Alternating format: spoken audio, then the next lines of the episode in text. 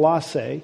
Uh, and this, I'm calling the series In Christ, Finding Our Identity in the Supreme King. And that phrase, in Christ, appears over and over and over again in the letter to the Colossians. And, and we've sort of turned a corner uh, now in, in our study. The first uh, couple of chapters were about the supremacy of Christ. And um, today we're going we're gonna be moving more into um, uh, surrender to uh, that supreme king. You know, when, when Paul wrote uh, the, the letter to the Colossians, or actually to, to any of the churches he wrote to, that letter was then carried to the church by a trusted Christian brother or sister in some cases. We think Romans uh, was, was probably carried by Phoebe. And then that letter carrier would also be the first one to read and explain that letter to the, the people that it was written to. We know from Colossians chapter 4 that the letter carrier in this case was Tychicus. Tychicus. Kind of a, it doesn't exactly roll off your tongue, but that's who did it. And uh, when he did, uh, it's, it's likely that the Colossian Christians would have heard the letter uh, read straight through, right? And then probably repeated with some comments made and uh, the point is that they, they, would have, they would have heard and, and captured the through line uh, that, that Paul and Timothy were uh, establishing as they, as they wrote this letter. And we can kind of be in danger of, of losing uh, some of that when we, we break it into little sections with one section each week. So I want to do a little bit of a review, sort of at a high level, and uh, go over what we've, what we've seen so far in this, in this incredible letter. The letter began with Paul and Timothy praising the Colossian Christians for how the gospel was bearing fruit in their lives, in, in their uh, church right there, and, and in fact around the world. And then uh, Paul and Timothy then told them that they were praying for these Colossian Christians to walk worthy Walk in a manner worthy of the Savior who had brought them uh, from the kingdom of darkness into the kingdom of light. And then in our third week, we looked at the Christ hymn, one of my favorite sections uh, in chapter 1, verses 15 to 20, where uh, uh, Paul established that, that Christ is the supreme king of the universe. He created it, He sustains it, He he came, he humbled himself and died in our place to reconcile us and, and really all of creation back to God. And then in our fourth week, Paul talked about this great mystery that had been hidden in ages past but was now being revealed uh, even among the Colossian Christians. And that mystery, he said, was that the Messiah, and we take this for granted, the Messiah was for the Gentiles as well. An amazing truth that Paul just got all excited about when he, when he talked about it. it. It meant that for those who surrendered to King Jesus, he is actually in them. He is in them, and they are in him. And then last week, Lucas took us through um, a, a long passage. Sorry, Lucas, but thank you. Um, and, and that passage included an explanation of our identity in Christ. And we saw actually several of those in Christ statements in that section. Uh, we learn that we are rooted, we live, and we are built up in Christ. We have been filled, we've been made complete in Christ. We've died and been raised to new life in Christ. In Christ is who we really are. That's, that's our identity. So this week we're going we're gonna be in Colossians 3, uh, where Paul and Timothy begin talking about some of the practical outcomes of our identity in Christ. Colossians 3 is on page 951 of the Bibles that the ushers handed out. Uh, go ahead and turn to that now. And just before we dive in to it together, let's, let's pray. Lord, again, we thank you for uh, this letter uh, that has been preserved in the, in the pages of the Bible. Uh, we thank you for the way that it spoke to uh, its first listeners, and especially for the way that it has continued to speak. And so we pray, Lord, this morning as we look at this passage that you would uh, open our ears, uh, give us minds to understand what is being said here. Uh, most importantly, give us hearts to receive what is being said here. And we pray that, that your words, Lord, in these pages would be uh, transforming for us. That we would leave this place different than when we came in this morning. And we pray all of this in the name of King Jesus. Amen. Well, as I said, uh, in chapter 2, uh, Paul really begins to establish that in our baptism into Christ, we have been, uh, we, we have died, we've been buried, and raised to new life in Him. Uh, the, the water baptism that, that believers are commanded uh, to go through, that we sometimes get to witness here, that water baptism is a symbol of a spiritual reality that we have died, been buried, and raised to new life in Christ. And in the opening verses of chapter 3, Paul uh, sort of recaps and then provides a, a transition into the practical living out of this spiritual reality. So let's uh, look at the first four verses here. Uh, Colossians 3, beginning at verse 1. Therefore, if you have been raised with Christ, keep seeking the things above where Christ is, seated at the right hand of God. Keep thinking about things above, not things on the earth. For you have died, and your life is hidden with Christ in God.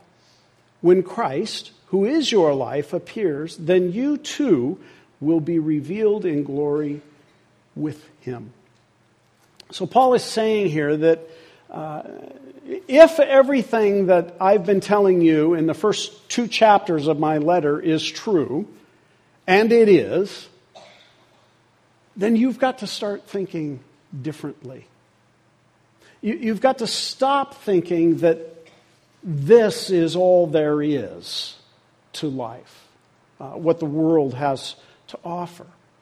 You've got to stop thinking like that because you actually are so much more than that now, right? There's, a, there's an old saying, maybe some of you have heard it uh, before, that some people are so heavenly minded that they're no earthly good. You ever, ever heard that before? I don't actually know if I've known anyone that was that heavenly minded, but um, what's important is that that's not what Paul is saying when he says, set your minds on things above. He's not He's not calling for um, this pie in the sky, no earthly good kind of behavior. And we're going we're gonna see that uh, in, in the next verses. Uh, Colossians 3 really uh, begins speaking into the in between that we all live in now. Uh, some Bible scholars call it the already and not yet uh, era of the, of the kingdom of God. Um, what does that mean? Well, for instance, in verse 1, Paul says that we have already been raised with Christ, right? But then he says in verse 4 that one day Christ will return and will be revealed with him in glory. Um, there are aspects of our life in Christ that are already true, and there are other aspects of our life in Christ that are not fully realized yet. And so Paul is calling the Colossian Christians to live their lives in the not yet, where, where we live now, as if all of this was already true and, and being realized in us. He wants them and us to keep striving in the here and now to live as the new person that, that Christ has made us into. And, and much of the, the rest of the letter is going to explore what that looks like. So, Paul is about to list a number of, vices that he believes have, have no place in the lives of people whose identities are, are in Christ. Now, because a lot of us probably came from legalistic church uh, traditions, uh, I want to remind us that, that Paul, um, Paul's point here is not to say that, that if we behave a certain way, then God will like us more and let us into his heaven. That's sort of how legalism works, right? If you uh, stay away from these bad things and do these good things, then God will like you, right? That is not what Paul is saying at all. Paul's point here is that we are already, already in Christ who is seated in heaven. Uh, the old person, the old Dean, is dead. Dead. And the new person has been born. The new Dean, the new Carmen, the new Lois, the new May. Okay? That's already happened. And so that new person who is in Christ shouldn't behave like the old dead person did. That's his point here, okay? So, Paul's list of vices starts with sins of desire, sexual sins. Uh, look at verse 5. He says, Therefore, because you, you have died and been raised to new life in Christ, therefore, put to death what belongs to your worldly nature sexual immorality, impurity, lust, evil desire, and greed, which is idolatry. Because of these, God's wrath comes on the disobedient. And you once walked in these things when you were living in them. So Paul's list begins uh, with uh, the term we've translated sexual immorality. And the Greek word underneath uh, that is porneia. It's the word we get pornography from. Um, however, Bible scholars think that Paul probably isn't referring to pornography here. He's probably referring uh, back to the Old Testament uh, uh, laws regarding sex. In other words, porneia here is not referring to pornographic images. Porneia is referring to sexual relations outside of the covenant bonds of marriage. The, the, the, Bible is really clear in both Old Testament and New that any sexual activity outside of marriage is sin. And it's not because God is a killjoy, it's because that's not what sex was created for. And, and when we take it outside of God's intended purposes, we will be unsatisfied. And, and as we will see as this, these few verses move on, uh, we will, it's like a drug that we crave more and more of, and it never satisfies. That's what happens when we take it outside of its intended purposes. So, uh, Paul's use of porneia here probably doesn't refer to pornography, but the other words that he uses certainly include that. Okay? Impurity, lust, evil desires. All of those are, are words that address sexual images and, and sexual thoughts that the, the person who has been raised with Christ have no business being involved with. Now, the fifth item in Paul's list seems almost like it's in the wrong place, right? Like all of a sudden, Paul has changed topics uh, all of a sudden he's talking about greed. What, what does that have to do with sexual sins? Um, I don't think he's switched topics. I think he's talking about the same thing. David Garland says that greed refers to the proud and ruthless belief that everything, including other people, exists for one's own personal amusement and purposes. And you know, that really summarizes the whole list of these sexual sins, doesn't it? Our views um, in, in culture around us, our views of sex have, have devolved into something. Well, think of, think of how people talk about it.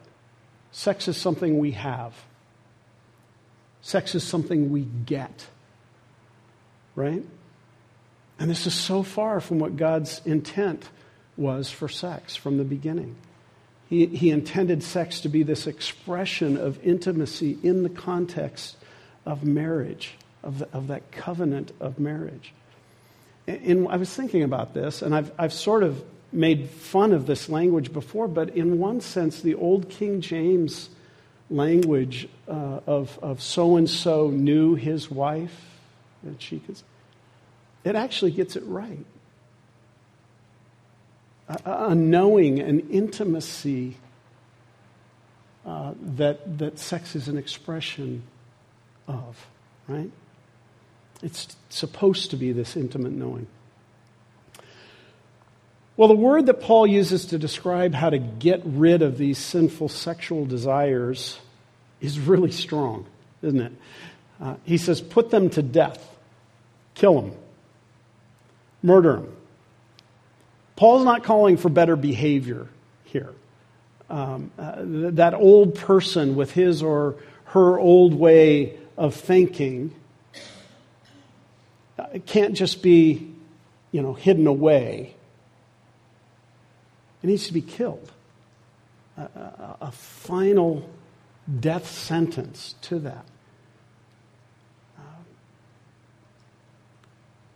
Again, Paul's not just calling for better behavior, which, which just ends up being a thin veneer of, of acting better. It's, it's not going to do the job, it's not going to get rid of that. Uh, Marianne Williamson once said that when you ask God into your life, you think He is going to come into your spiritual house, look around, and see that you need a little cleaning up. And so you go along for the first six months thinking how nice life is now that God is in the house. And you look out the window one day and you see that there's a wrecking ball outside. It, it turns out that God actually thinks your whole foundation is shot and you're going to have to start over from scratch. Again, uh, David Garland says it this way Paul is saying that the whole foundation must be replaced. And the sooner we allow God to tear it down and start the rebuilding process, the sooner we avert the catastrophe of having the whole house come crashing down around our heads when the weight of sin becomes too much. And this is this, this really describes verse 6, where Paul says that because of these things, God's wrath is coming against disobedient people. Now, now stay with me on this.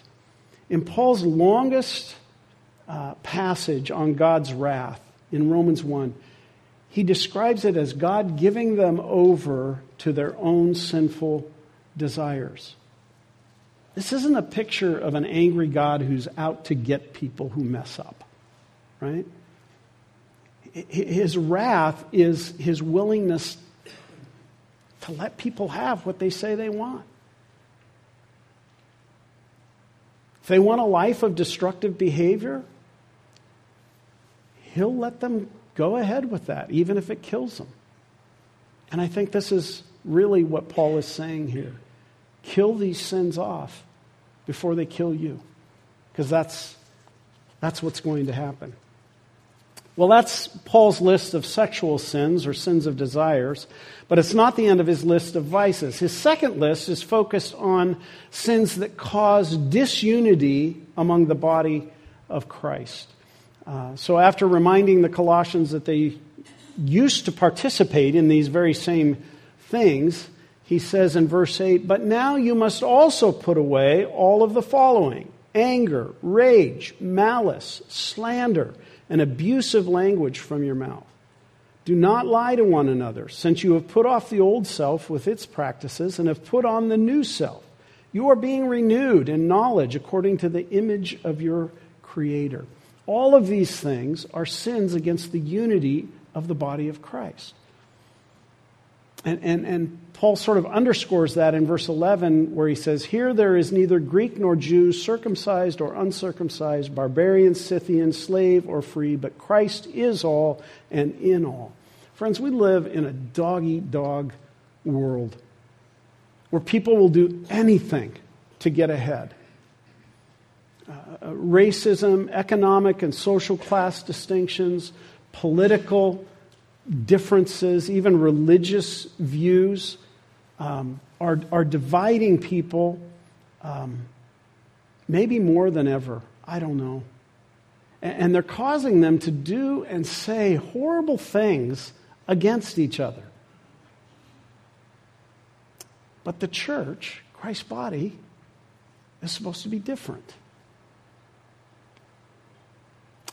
Bible scholar Edward Schweizer, who's gone to be with the Lord, writes that he doesn't think Paul is suggesting here that Christians won't ever get angry. I love how he says this. He says, All Christians, if they are humans and not vegetables, will get angry. Schweizer believes that what Paul is talking about is this unchecked or, or gnawing anger, anger that is allowed to grow and fester. He says unchecked anger grows into outbursts of rage, and rage can turn into malice, which seeks out how to do evil or, or harm another person. And, and slander and gossip are one of the ways that malice is acted out against another person. Very interesting to me. The Greek word under uh, our English word slander I know most of you don't know Greek, but I'm going to use a Greek word that I think you'll understand blasphemia. Really?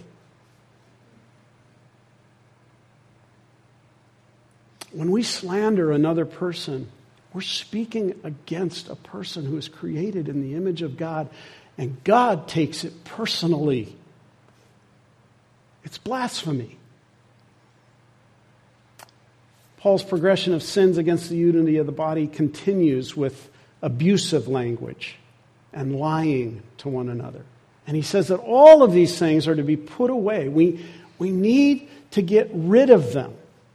These are the tools that the, that the world uses in its relationships. The tools that the world uses to manipulate and get ahead. But they have no place in the Christian community. Now, unfortunately, you and I both know happens more often than it ought, right? All of these things work against the unity of the body. They're divisive. They divide rather than bringing unity. And the New Testament actually has very, very strong words about uh, divisions in the church. It, it can't be. Titus 3:10 says, uh, "Warn a divisive person twice, and then have nothing to do with them." It's harsh, right? But that's how much uh, Jesus wants to see unity among us, and we have to protect it. Well, uh, after, after killing or putting away these 11 things sexual sins and then sins against the unity of the body, uh, Paul moves to virtues that we are to be putting on. Uh, Christ like virtues. Verse 12 Therefore, God's chosen ones, holy and loved, clothe yourselves with heartfelt compassion, kindness, humility, gentleness, and patience, accepting one another and forgiving one another if anyone has a complaint against another. Just as the Lord has forgiven you, so you must also forgive. Above all, put on love, the perfect bond of unity. So, Paul gives a list of six vir- uh, virtues that the person who has been chosen and, and loved by God should wear, sort of like, sometimes I imagine it this way, sort of like a uniform that sets them apart from the other team, right? We look different, and people recognize, oh, they're different right? Uh, the, the, the chosen holy, loved person is the same person that, that he talked about earlier on, the, the person who has died with Christ and been raised to new life. Uh, their, old life is gone and their real life is now in Christ. So we could say, like Paul did in verse 1 of chapter 3 if you have been raised with Christ, then wear the same virtues as Christ. So, what are those? Well, he lists them compassion. Do you know over 90 times in the Old Testament, God is described as compassionate? Over 20 times in the New Testament, Jesus is either described as compassionate or commands compassion. Compassion is the first and most often repeated character trait of God. He expects his children to be compassionate too. Someone once said that if you are ever wondering how you should um, uh, treat another person, how you should engage with them, err on the side of compassion. Err on the side of being like God. Kindness, second character trait that uh, we are to put on. It's also actually the second most uh, quoted character trait about God, about who He is. Kindness is the, is the working out of that heartfelt compassion that we are to put on. The, the word for kindness here has its root in the word for grace. In other words, as if we have been shown grace, we must show and, and do grace to others. Humility, the third piece of clothing we are to put on. Humility is the moral virtue of choosing to renounce my rights and status in order to serve others. That's what Philippians 2 shows us. Humility checks our incessant quest to attain honor and, and rise uh, above the pecking order, right? Again, Philippians 2 tells us to have that same mindset of humility that Jesus did. Added to compassion, mercy, and humility, we are to put on gentleness. Gentleness. Sometimes gentleness is, is thought of as weakness. Uh, the Greeks and the Romans certainly thought of it in that way. The word actually means, though, strength under control. And the, and the picture that comes to my mind is a huge draft horse that, that we see at the, at the state fair when we go down there. They're, they're massive. They, they could crush just about anything if they wanted to. So strong. And yet they're gentle. And, and oftentimes, with just a verbal command, they can be controlled by their master. Fifth virtue we're to wear is patience with one another. Patience. It's that willingness to endure wrongs without seeking revenge. One commentary said it's long suffering in the face of insult or injury. As we move into verse 13, uh, some scholars think that this is a, a, more of an explanation of what patience looks like. Uh, bearing with one another, and forgiving one another just as God has forgiven us. So, compassion, mercy, humility, gentleness, patience. And then the sixth virtue is in verse 14. Above all, Paul says, put on love. Because love is the glue that holds it all together. Some commentators say that love is the overcoat or the, or the belt that holds all of these other pieces of clothing together. This, this love isn't just a warm, fuzzy, emotional feeling, right? It's agape love. It's a love that only comes from God. It's, it's the unconditional love that God has for us, that therefore we are to have for one another. It's an unconditional love that chooses what's best for the other person. Now, I want to go back to verse 11. I mentioned it earlier, but I want to remind you of what kinds of people were in this community of faith that, that Paul was writing to. Uh, Paul says that in this community, uh, there's no longer uh, Greek nor Jew, circumcised or uncircumcised, barbarian, Scythian, slave or free, but Christ is all and in all.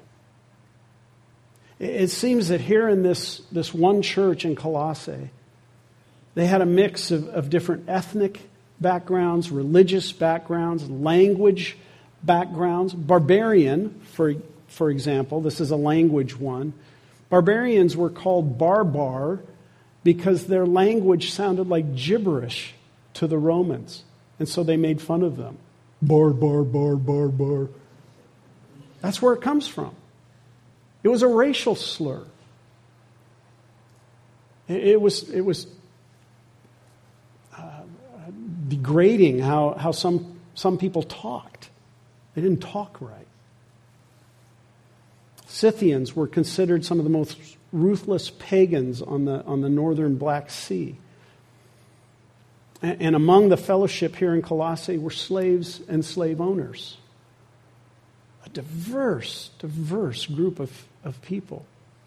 And Paul says that none of these distinctions matter because Christ is all and is in all of these people. How amazing would it be to be a part of this kind of a community where, where people who were so different from each other found unity in Christ and, and treated one another with compassion and kindness and humility, gentleness, patience, regularly forgave one another because of their agape love for one another. Wouldn't you love to be a part of a community like that? A church like that? It's possible. It's doable. It really is but not on our own. Again, we can't mistake what Paul is saying here for what the world calls tolerance. Um, everybody just getting along, every, everyone being nice, right? Why can't we just do that? Well, the reason we can't just do that is because it doesn't work. It never has, and it never will. We, we don't have it in ourselves to really do that. So, how do we achieve it? Paul began by saying that this can only happen with people who have died to themselves and are, are raised to new life in Christ. And at the end of the passage, I think he gives us three ways that we can discover this unity. If, if you're a note taker, uh, capture these, because I think these are critical. First off, verse 15. He says, Let the peace of Christ rule in your hearts, for you were in fact called as one body to this peace, and be thankful. So the first thing we have to do is let the peace of Christ rule in our hearts. Christ is our peace because through him we have been reconciled uh, to God and reconciled to one another. In fact, he has given us a ministry of reconciliation. Paul says here that we have been called. We have been called. Carmen talked about calling. We have been called, every one of us, as a whole body, into this peace, to live in this peace. The word that Paul uses for rule is a, is a word that means umpire or referee. The peace of Christ calls balls and strikes. It calls fair balls and foul balls. It calls safe and out. It's got a rule. The peace of Christ that has, has brought us into this family has to continue to call the shots in how we behave with one another. And then Paul says that we're to be thankful. I'm not sure if, if thankfulness is a result of letting the peace of Christ rule or if thankfulness helps to cause it. Either way, thankfulness is, is a part of it here. So we have to let the peace of Christ rule. Secondly, the way we become a unified community is by letting the word of Christ dwell in us richly. Verse 16 Let the word of Christ dwell in you richly, teaching and exhorting one another with all wisdom, singing psalms, hymns, and spiritual songs with gratitude in your hearts to God. I mentioned a couple of weeks ago that when Paul uses uh, the, the phrase word of God or word of Christ, he's not limiting that to the Bible. It certainly includes that, but it, I'll say it this way this verse is not a verse about Bible memorization. As good as that is, that's not what this is saying.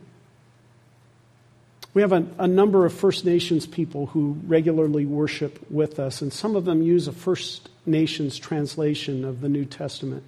This is how verse 16 reads in that version.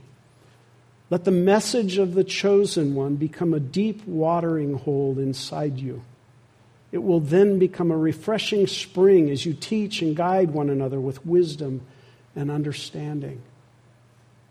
Paul is saying that the message about Jesus needs to take up residence inside of us. It's, it's a well of life, a well of life giving water, as, as the uh, First Nations translation says. Who Jesus is and what he has done need to be at the center of our conversations and our songs, of our words and our worship. And when Jesus is at the center, the message of Jesus is at the center of those conversations, you know what?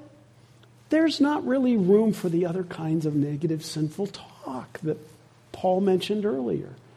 It, it, it pushes it out of the way. And it's interesting here that gratitude shows up again, isn't it? Thanksgiving and, and gratitude seem to be at the center of this healthy faith community that Paul is talking about. Again, we can't become this on our own. It's Christ Jesus who creates this kind of community. So we have to let the peace of Christ rule our hearts. We have to let the word of Christ dwell in us richly. And the third way we become this kind of faith community is by doing all that we do in the name of Christ. Verse 17, and whatever you do in word or deed, do everything in the name of the Lord Jesus, giving thanks to God the Father through him. Now, let me ask you what kinds of things can you do in the name of the Lord Jesus? Can you, can you be involved in illicit sexual practices? Can, is it possible to look at porn in the name of Jesus?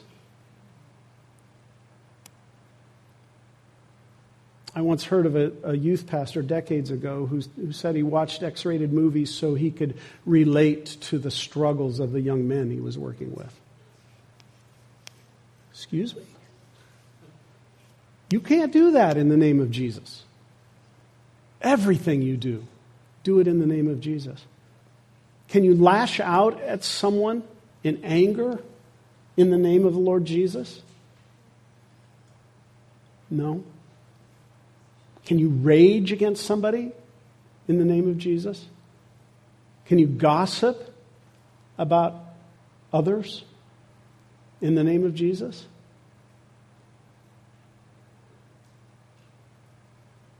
No. You can't. But how about having compassion on someone? Can you do that in the name of Jesus? Always. Yeah. How about being humble and gentle, forgiving? Can that be done in the name of Jesus? Always. Always. Friends, we should all, all of us, ask ourselves throughout the day is this action, is, are, are these words able to be done, be spoken in the name of Jesus? And if not, we got no business doing or saying those things. Do you see? And notice again, verse 17, the mention of thankfulness.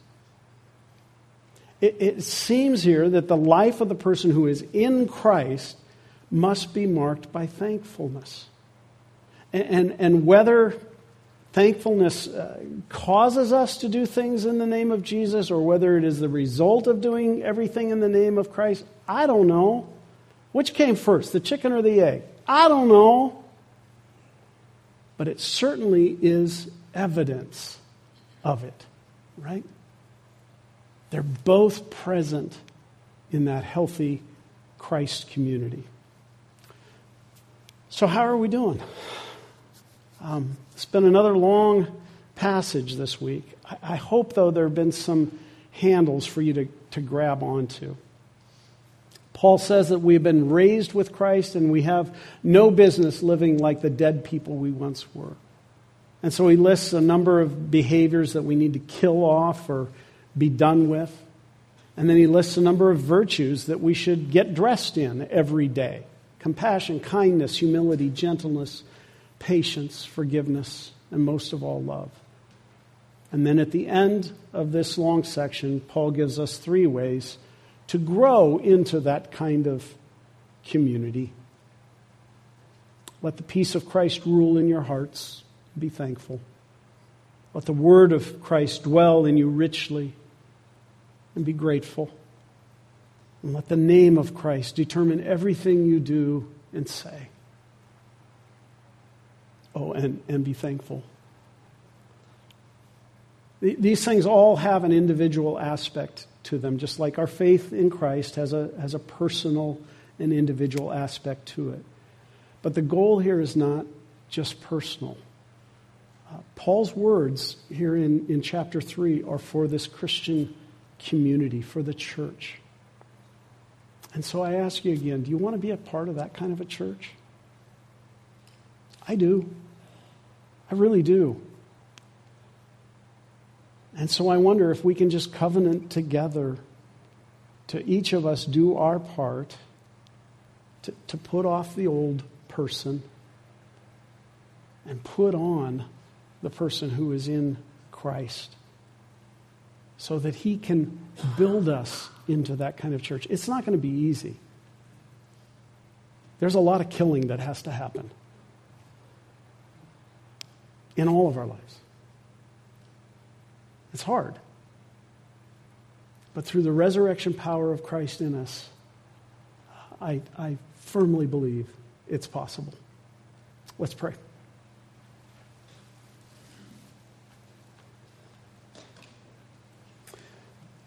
Jesus, again, thank you for all that you have done to bring us out of the darkness and into the light, out of death and into life.